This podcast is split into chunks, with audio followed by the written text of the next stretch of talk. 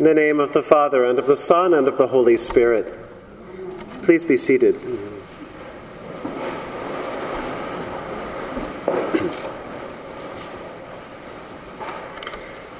I began this Christmas Eve the way I've been doing it for years.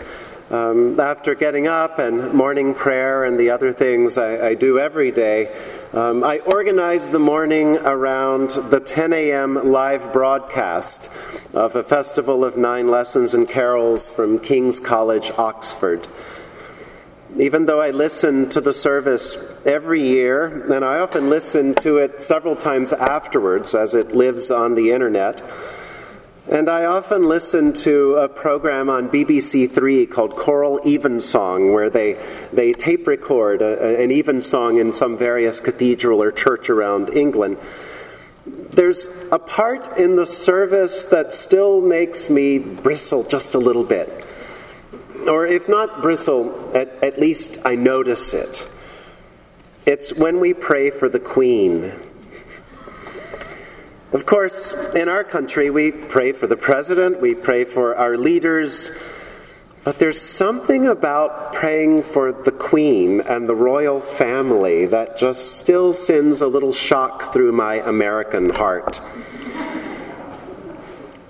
I think a part of my attention to these prayers for royalty has to do with my own ambivalence around authority in any form.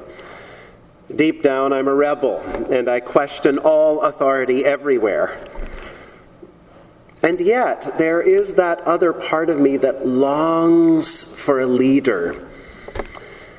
I want political leaders to be people of integrity and substance, to be smart and savvy and broad minded and honest.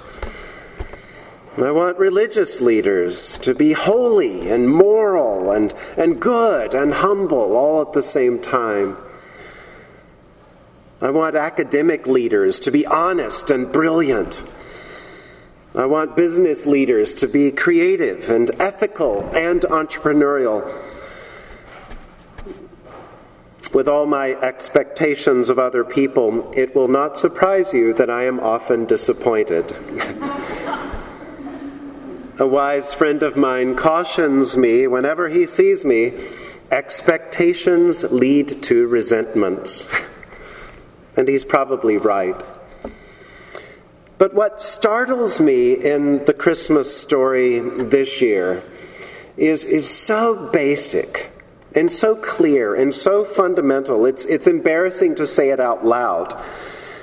But I need reminding. I need reminding yearly weekly in church, daily in my prayers.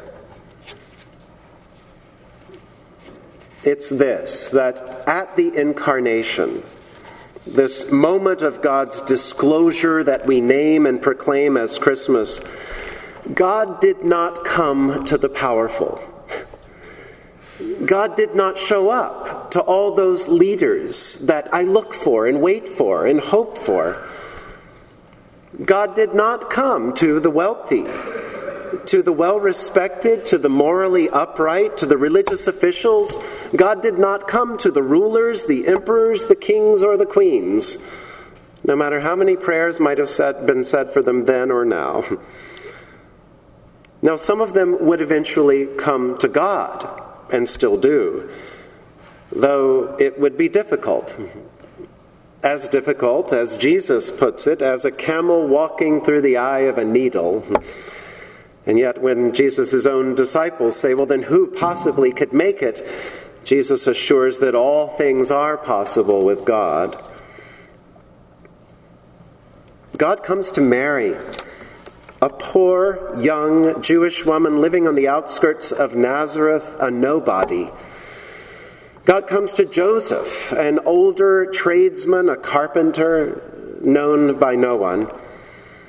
God comes to the shepherds, the field hands, the roving workers, the ones who live among the animals close to the ground. That's who God visits.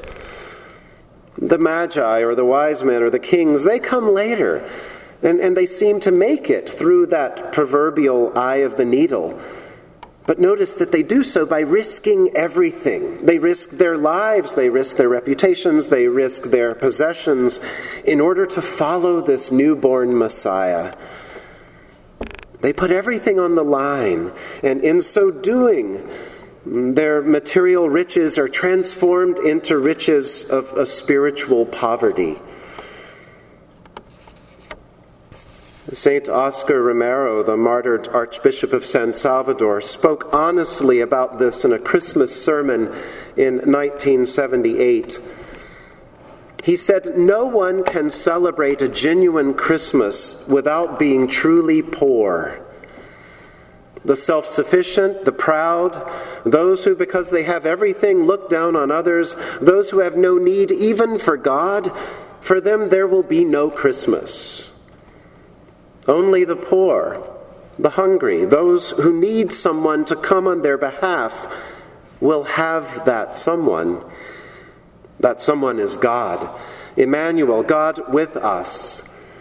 Without poverty of spirit, there can be no abundance of God.